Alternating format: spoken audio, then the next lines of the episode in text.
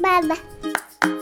Welcome to Parent Talk Podcast, the podcast for busy parents, where experienced parents and expert guests give tips and tricks to make parenting a breeze. Well, at least a little easier.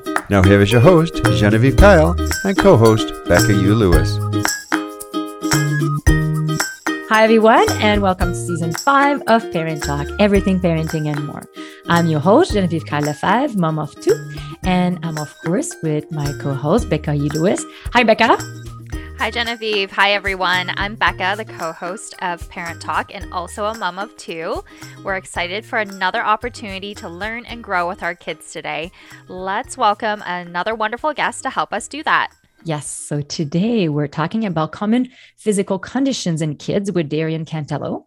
Darrien is a physiotherapist resident at Playworks Physio in Port Moody. So, hi, Darrien, and welcome to Parent Talk Podcast. Hi, ladies. Thank you so much for having me. I'm so excited to be on this podcast today. This is my first podcast experience. So, I'm so excited that it gets to be with Parent Talk. Awesome. Well, welcome. Let's diving into today's topic. I'm sure there's a lot to talk about here. So, um, what are the most common conditions you see as a pediatric uh, physio? Yeah, so some of the most common ones that we see here at Playworks would be like plagiocephaly and torticollis, which we'll talk about a bit more. Um, we get lots of heel and knee pain kiddos here as well. We also see kind of those early development ones where there's issues with crawling or walking um, or not rolling or kind of differences in how they do walk when they do start walking. Those are kind of the common things that we typically see here at Playworks. Okay. Oh, interesting. Now, for listeners that don't know, what is torticollis and what is plagiocephaly? And what does a physio session typically look like for, for these conditions? For sure. So plagiocephaly is basically the flattening of the head. Um, so torticollis is kind of a fancy name for just shortening and tightening of neck muscles. Um, so basically, what this is is that when babies are born, their skulls are just a bit more malleable, so they allow for room to grow. But that does mean that they're more susceptible to pressure spots. So since babies don't have very good head control and they can't really lift up, they're kind of lying flat on one side or the other most of the time. So that leaves them susceptible to a flat spot, kind of on either side. In combination with that, we get torticollis where those neck muscles shorten. So sometimes this is from the way that they're lying on the ground or from feeding. That's actually one of the most common ones that we get. Um, typically, for moms, it's good because if breastfeeding, they're switching side to side naturally just due to their milk production. But for dads who are holding baby, often they have like one way. They really like to hold the baby. And then that causes them to turn one way all the time. So that's shortening that muscle in there. So that's what that torticollis looks like. These kind of come together as like a chicken or an egg situation. We're not sure which ones come first in often cases, but we know they're in combination. So we can help by eliminating both of them by doing a bunch of different things in physio. So, a physio session will involve some measurements of the little baby's head, um, seeing where that flat spot is, kind of checking their neck. And then we just do a lot of education. A lot of times, this is like more tummy time and alternating sides for feeding. So, torticollis um, usually can resolve by some light stretching and stuff like that. Plagiocephaly is the only one that we have a real time crunch for. So, up until 12 months, their head is moving so much and growing so much that it should resolve if we do these things early on.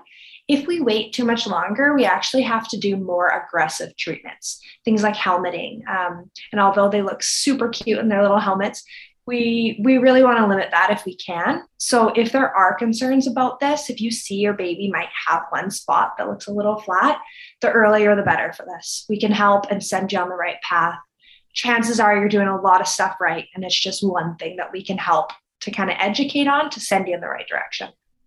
Now, when the like babies have those flat spots, like w- what is the problem with having a, a, flat spot that that needs treatment? Yeah, so often um, since their heads are so malleable, they grow to kind of around that flat spot, right? So if we have a flat spot here on the back of my head, baby skulls don't know that they need to grow out that way. They just know that they need to grow. So they actually end up growing forward. So often we'll get um, them come in and they'll have kind of a forward forehead here, which we call bossing, which is just a fancy word for kind of a little pushed out spot here. And actually, it can change their ears too. So we'll see one ear come forward a little bit, their cheekbone a little bit forward. So that's why we want to work on this while we can. So that way we can give the baby's head development the best tools possible. Mm.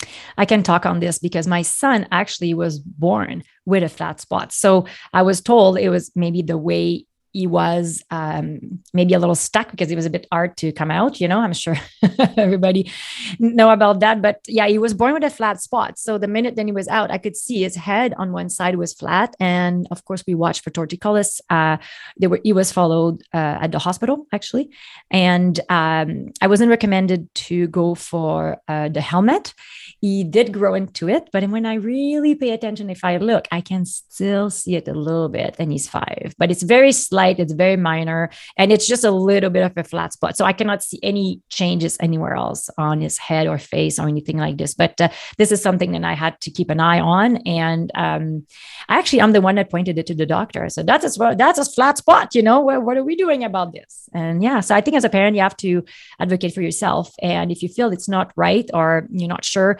yes, talk to your doctor, talk to your physio, and take action, right? Definitely. Yeah. Often moms are the best advocate. They know better than anybody.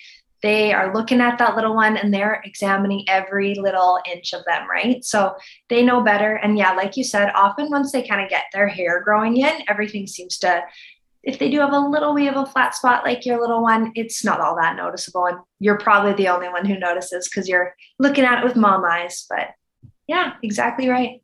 Mm-hmm. Now I want to talk about janky crawl. I heard about this before. I would like if we can talk about this. So, how can pediatric help with that condition? For sure. So, our janky crawl is an asymmetrical crawl. So, this one typically is kind of that leg coming under and one leg out. So, some might refer to it as kind of a tripod crawl. They kind of scoot with their left leg while their other one's kind of underneath, or vice versa. So, pediatric physio can help a lot with this because often there's something behind the crawl. Like, what's the why to why they're doing the janky crawl? So, we are movement experts in this. So, we can find out if it's tight hips, if it's a muscle imbalance, or if it's a movement patterning problem. Um, we can help by getting to kind of the root of the problem and then working that way. So, often we actually will see this in kiddos who were a previous torticollis baby. So, those shortened muscles here we kind of think of our body as like a full chain, um, we'll see those problems down the line. So we can get that this was short and then this was short and then hips are tight. So we can kind of see how those early, early days can play into this development as they crawl. Um, so crawling is an awesome milestone. Some people may overlook it. It kind of gets pushed to the side for those little ones who roll through it really quickly. Um, often we see this in kids who are like chasing after their older sibling or chasing after their dog, right? They don't spend that long crawling. They seem to just get right up and start running. Um, but we do want to spend time crawling. Basically, we want to just give all kiddos a chance to develop in a ton of different positions. So if your kiddo did skip crawling for whatever reason, um, it's not too late to kind of practice crawling, even as a two, three year old, get them going through some tunnels, that kind of fun stuff. This can just help develop their shoulders, their hips, and their core to be really, really strong and helps just with their visual input, kind of seeing the world in a different view, which just helps them be more of a well rounded, developed kid. Um, if they do have this janky crawl, some say they might grow out of it. They might, but they also might cause further problems down the road. So, if they do have a problem like this, there's no harm in getting it checked out by a pediatric physio where we can really dive in to say, okay, I think it was from the hip, right? And then we can we can focus in so we can help get the janky crawl moving a bit better because that one when you see it you're like there's got to be an easier way to move from point A to point B and they just haven't quite figured it out yet. So, we can help to kind of make that point A to point B look a little bit smoother. That's really cool. So yeah, good good to know. You know, get it checked out. You know, if you have a question, even though it's cute, get it checked out um, in case it's something that can you know bo- bother them in the future or cause other issues. Now, some kids they um, they seem to have like pain in their heels or in their knees. What are some of the causes of that?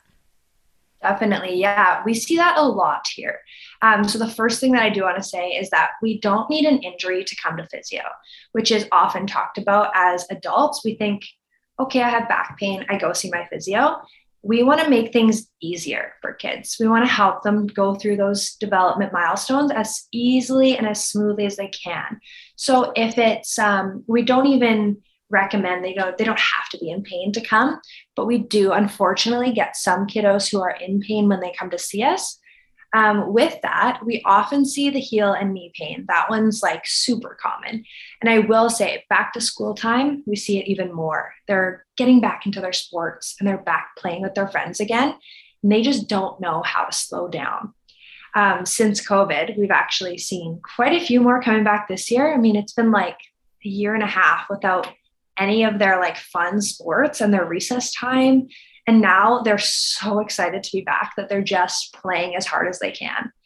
So as adults, we know that if I get tired, I should slow down.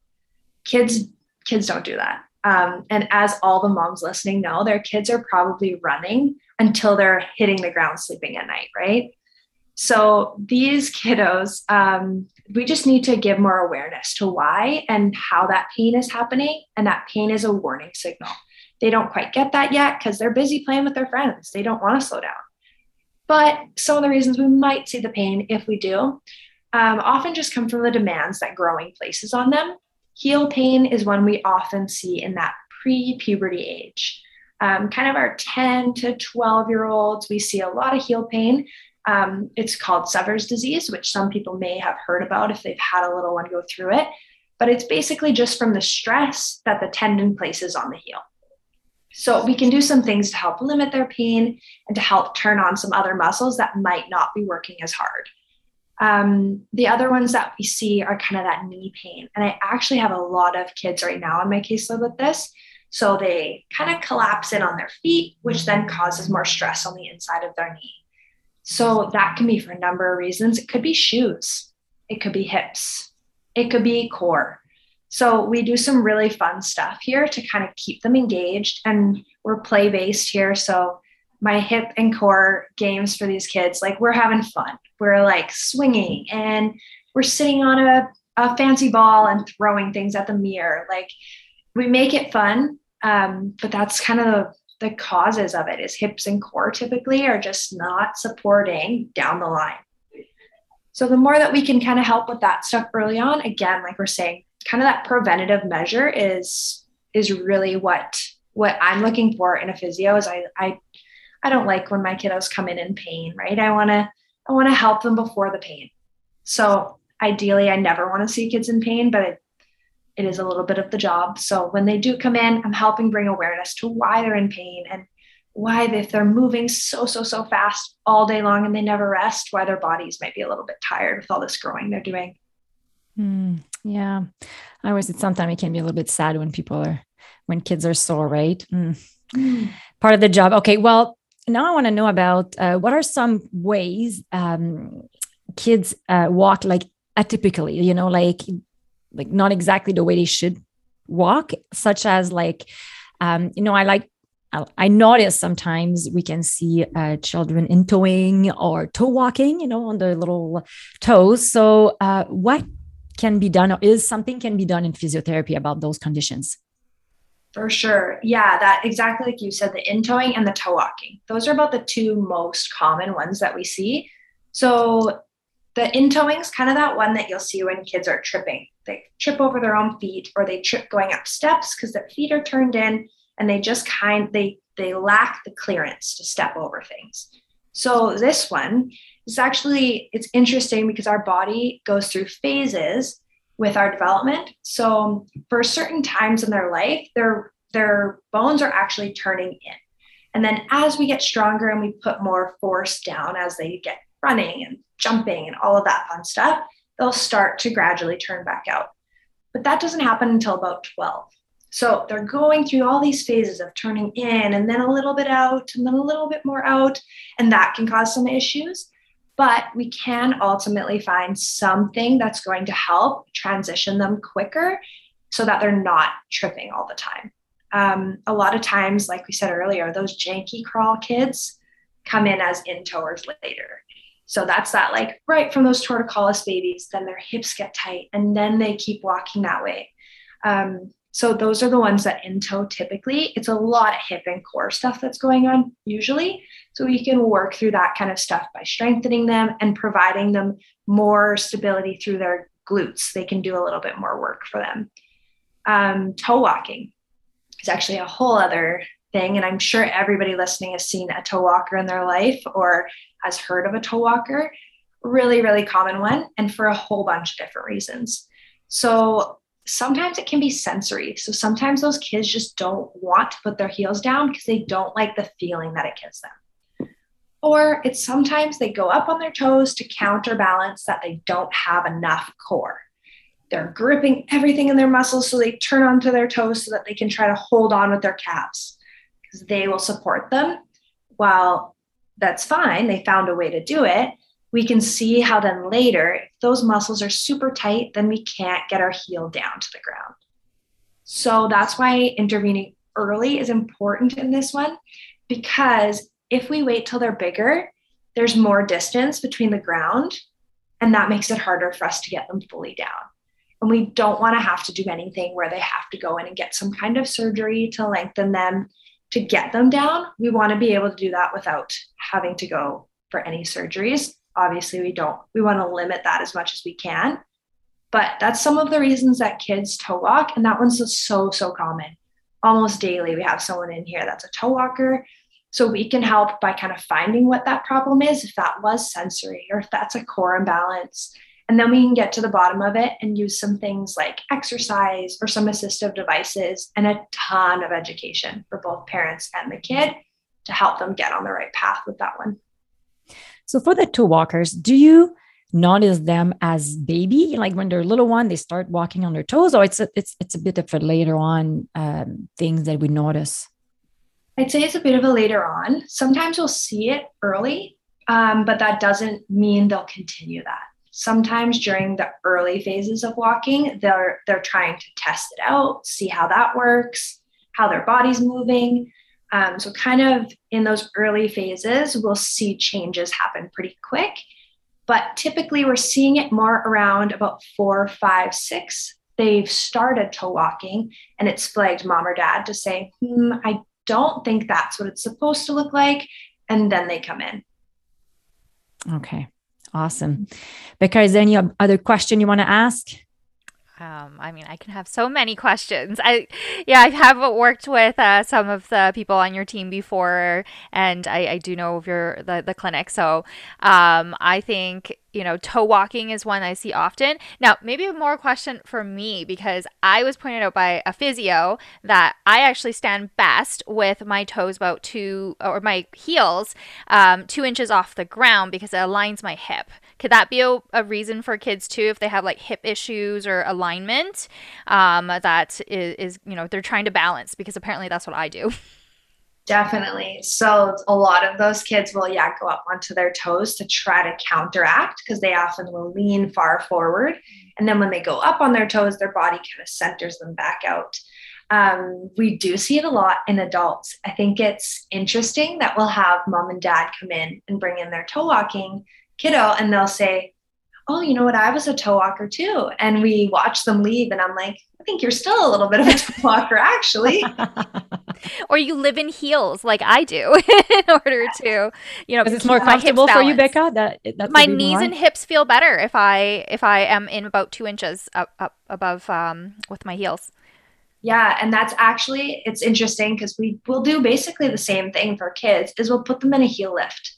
Um, so that way it provides support. So if we can't bring them to the ground, we bring the ground to them. I was hoping you'd say I should come in to Playworks and get some physio. So much it. more fun.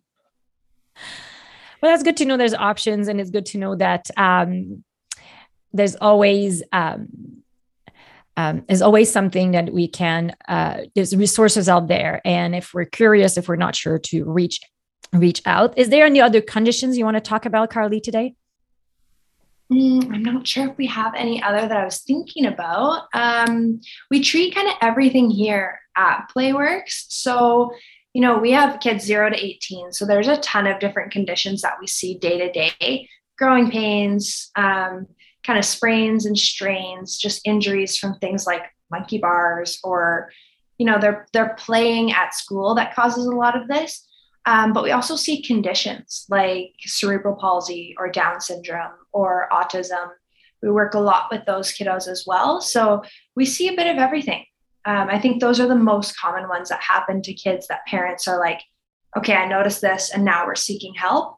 Um, but there's a ton of reasons to come in and kind of see. And if there are any questions or any concerns, there are the resources out there. And you guys are doing a great job at making those resources available to people and letting them know where they are and what they can do, which is awesome. So I think as long as you're listening to this podcast, you'll find a resource somewhere. Well, thank you. Awesome. Well, um, one one thing that I know that the clinic does that you know you don't have to have a problem first to see is um the concussion baseline testing, right? That mm-hmm. kids will come in for for that. Yeah, we've been running a lot of that. So that happens every year um, before they can return to playing their sport. We like to get a good baseline. Kids grow so fast, we want to make sure it's up to date. That way, if they do happen to get a concussion, we can help return them back to their sport safely without any fear that they're going to re injure themselves too quickly. So the baseline is the best way for us to know if they're ready to go back or not. Without that baseline, we're kind of guessing, which might take longer for your kid to end up getting back to sport. So we run those every year. We've had tons and tons of them. Um, they're super quick. You're kind of in and out in 30 minutes. We run you in and get all of the information that we need, and you're on your merry way. So is it mainly for children that are playing uh, sports involving uh, lots of impacts or what are the key sports yeah we see a lot of hockey and soccer um, they're mandatory for most team sports that have contact so they'll require the kids to go in and get the baseline prior so hockey and soccer were the two of, of last week's concussion baselines that we saw the most so yeah, those contact sports, we want to make sure there are some that come in for like less contact just in case. And there's no harm in having a baseline and then hopefully never needing it. We hope to never see these kids again when they leave. We hope to never have them come back for a concussion. We hope that everything runs well in their season and that they stay safe. But just in case, we have all these things in place. I'm happy to hear that it is mandatory for some sports right now. This is music to my ears. All right. Well, um, now we can find you on our panel of expert at parenttalk.ca. Where else can we find you, uh, Darrien? For sure. So um, Playworks Physio has their Instagram account and Facebook account. So check both of those out because we post on there about our st- things we have going on, some courses that we run. And then for my personal Instagram, I have a physio account that is called Mamas and Motor Milestones on Instagram. So you can give me a follow there if you're interested. I post lots of pediatric related things, but also some stuff about moms. So I like to keep that a nice, fun space. So check it out if you're interested. Awesome. Well, that concludes today's episode. Becca and I would like to uh, thank you so much, uh, Darrien, for, of course, taking the time to be here and because you're bringing so much value to all of us parents, helping us grow and be the best parents we can be. Thank you guys so much for having me. It's been a blast chatting about this stuff, and hopefully, we'll get to meet in person and have a little parent talk info session. I'd love to hear more about what you guys do. Awesome. Well, for our listeners, if you have a question or you would like to join us on our show as a guest or as an expert, please visit our website at parenttalk.ca. Follow us on Instagram, Facebook, and now on Parent Talk TV on YouTube. So, of course, you can always subscribe to this podcast directly on our website at parenttalk.ca. So, we hope you enjoyed today's episode and we're inviting you to share it on your own social media. So, as we all know, parenting can be hard. Remember, it's important to laugh, keep learning, cherish your village, and be true to yourself. So, thank you everyone for joining us and have a great week. Bye. The views and or opinions of the host and their guests are not necessarily those of Parent Talk and should not be considered as fact. The information offered is believed to be accurate but is not intended to be a substitute for professional medical advice and should not be used for diagnosing or treating any health issue or prescribing medication. If you have any questions or concerns regarding your physical or mental health or the health of your child, please seek assistance from a qualified healthcare practitioner.